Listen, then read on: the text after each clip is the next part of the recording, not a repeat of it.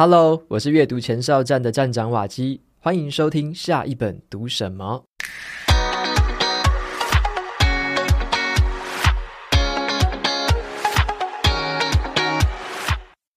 微软的创办人比尔盖茨他曾经说过：“培养出我今日成就的是我家乡的一个小图书馆。”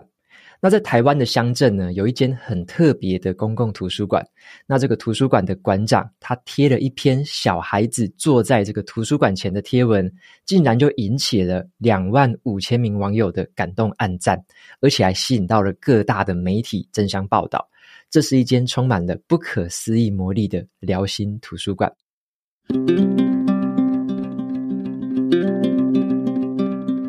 本集节目由 Press Play Academy 赞助播出。在平常生活的十五分钟时间里面，你会做什么呢？会听歌，还是打扫、发呆，还是划手机呢？或者你可以在这个短短的十五分钟内听完一本书，让自己变得不一样。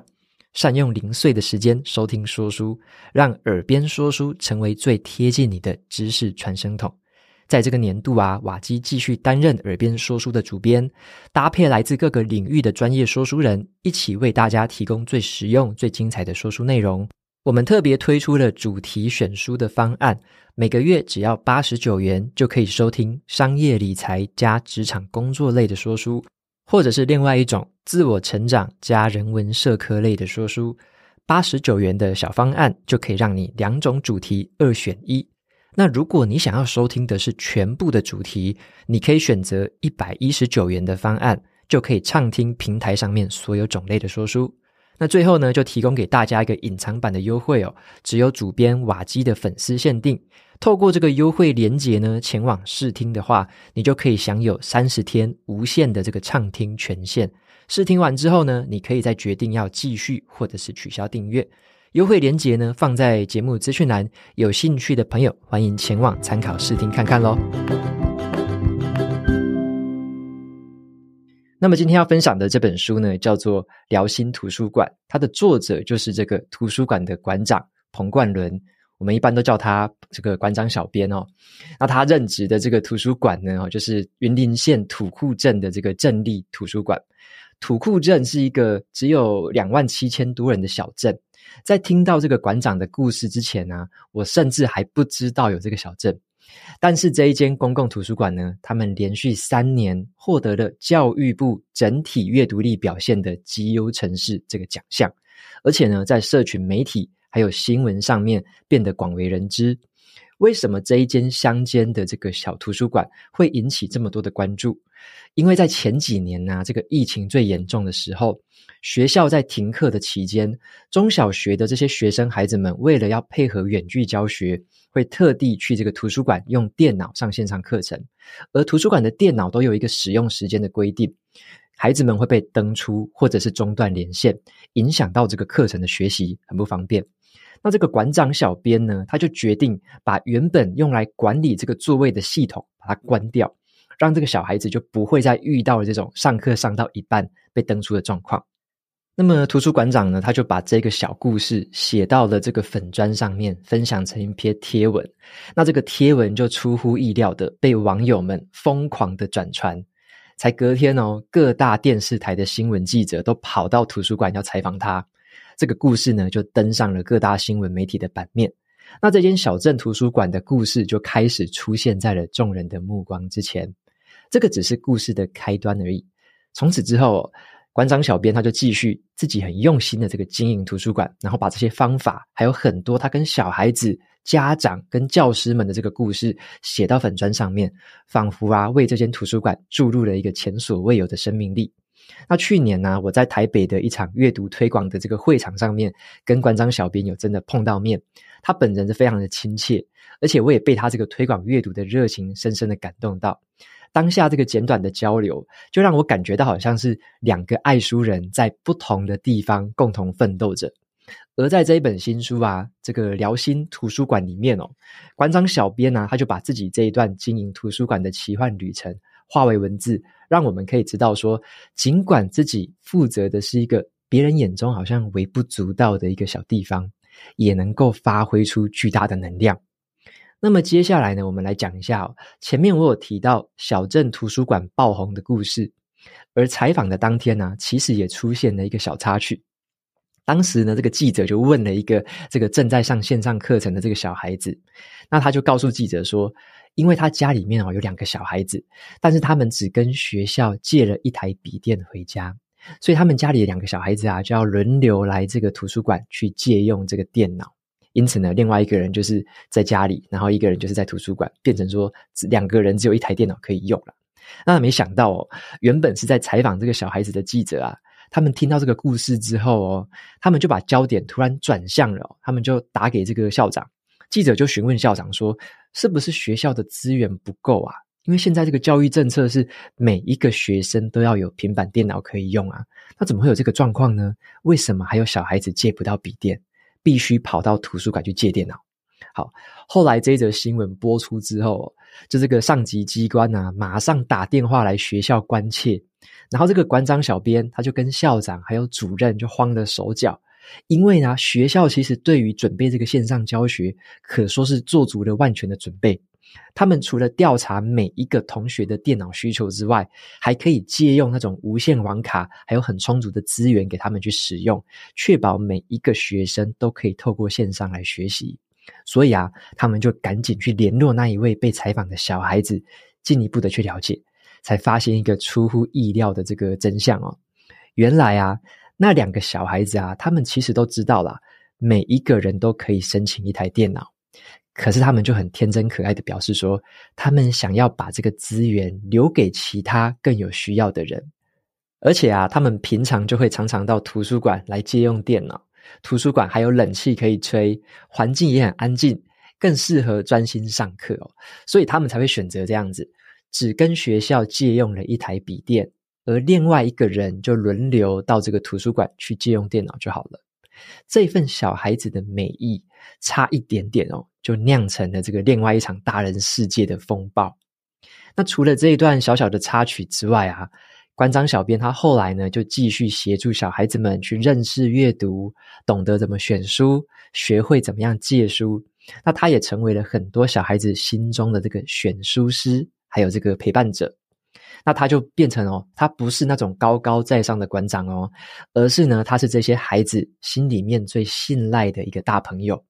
他也渐渐的发现了，虽然他管理的是书，可是他服务的对象是人。所以他在书中写到这句话：图书馆的价值不只是阅读，还能够成为孩子在家庭和学校之外的一个安全网。这一份人与人之间的这个温度哦，就让管理图书馆的这个职责不再是一个苦差事，而是一种近似于使命感的这种依归。接下来呢，我们来分享一下他帮全校办理这个借书证的故事。因为馆长小编他在推广这个阅读的时候，他曾经遇到一个困扰。以往啊，都是这个学校自己去鼓励孩子们去公共图书馆办理借书证。而国中和国小的小孩子，如果他们要办理这个图书证的话，会需要父母陪同到图书馆才可以办理。可是啊，有些父母因为很忙啊，因为其他的原因没有办法陪小孩子去图书馆，所以这些小孩子他根本就是永远都领不到自己的公共图书馆的借书证。那人们呢，以为说你只要推着小孩子，你只要他们去拉着父母一起去办就可以了嘛？这才行不通哦，因为这本身就是一个很大的阻力。那么馆长小编他怎么做到一个不一样的这个成果呢？他反其道而行，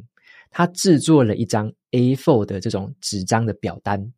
上半部是写给家长的一封信，下半部就是直接把这个借书证的申请表附上去。接着他就请学校把这个表单直接夹在联络簿里面，让小孩子带回家。家长只要填写这些基本资料和签名之后，图书馆就会帮他们大家统一办理这个借书证。制作完借书证之后，再依据班级发放回去给有申请的学生。甚至还有学校问他说：“老师是不是可以趁着这次机会一起办借书证？”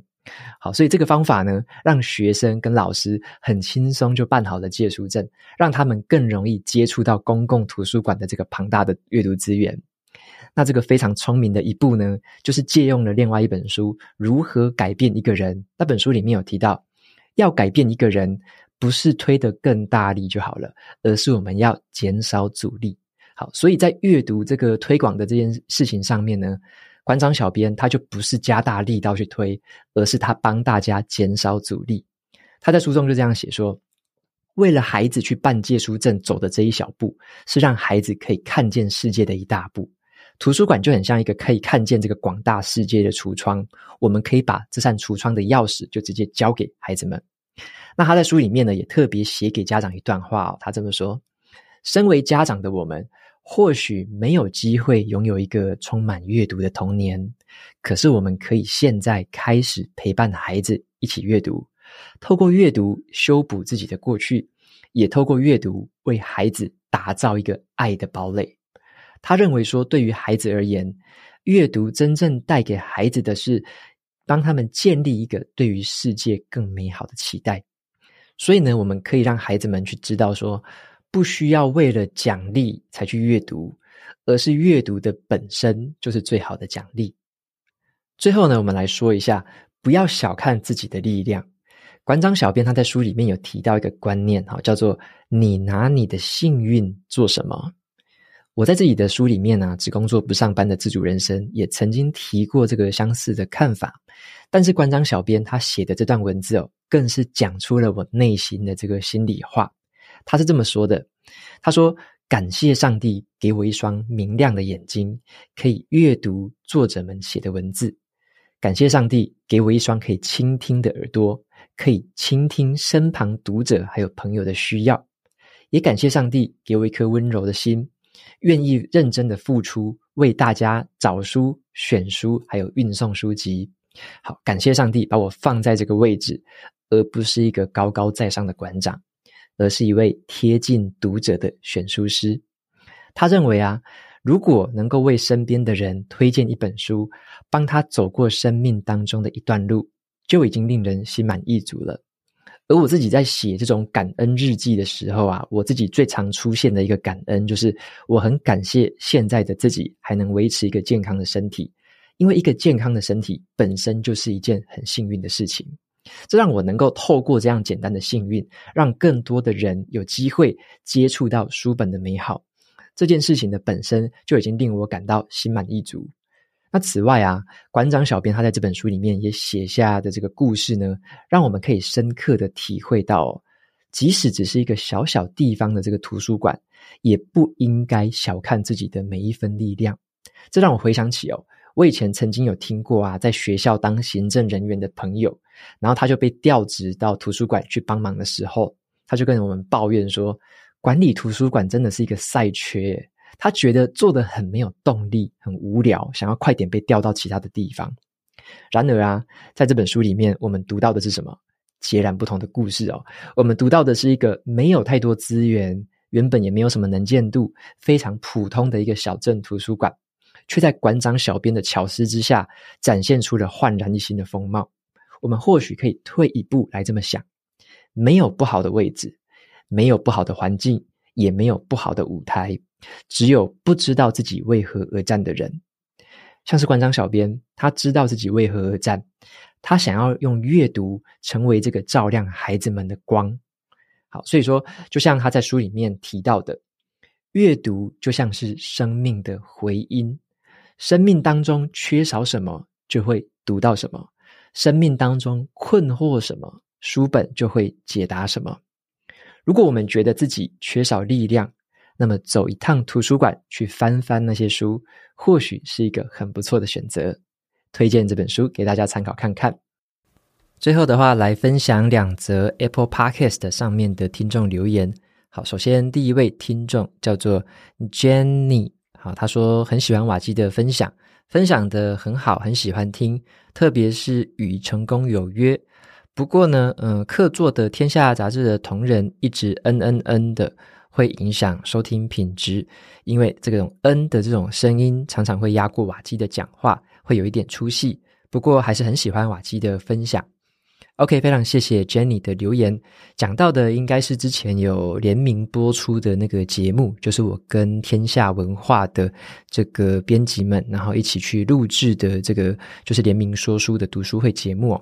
那这个反应也让我自己去呃体认到了一个点，就是说，像我们在访谈别人的时候啊，尤其是这种访谈型的节目哦，一般我们会比较倾向于说，就是你访问的时候，你会问一个问题嘛，抛出一个问句，那在这个问题之后呢，就是由对方的回答。那基本上我们会希望说，这个问问题的人可以保持不要说话，或者是说尽量少去干预那个回答者的这个说话啦。那让这个回答的人他可以很完整的讲完。这个是在线上像是 Podcast 的收听的时候会特别需要注意的一个现象。因为呢，这个 Podcast 的收听就是跟现场的收听不太一样。像是 Podcast 的收听，大家可能是在像是可能是通勤的时候啊，或是一个这个在做家事，在做一些利用零碎时间的时候在听的东西。那这个时候如果会一直听到嗯嗯嗯，或者是这个呃对对对，然后一直点头这样子的话，通常会干扰到那些回答的人、那些来宾的这些讲话的这个节奏，或者是说你会觉得有点干扰。那么，在跟我们平常面对面跟人家说话的时候不一样，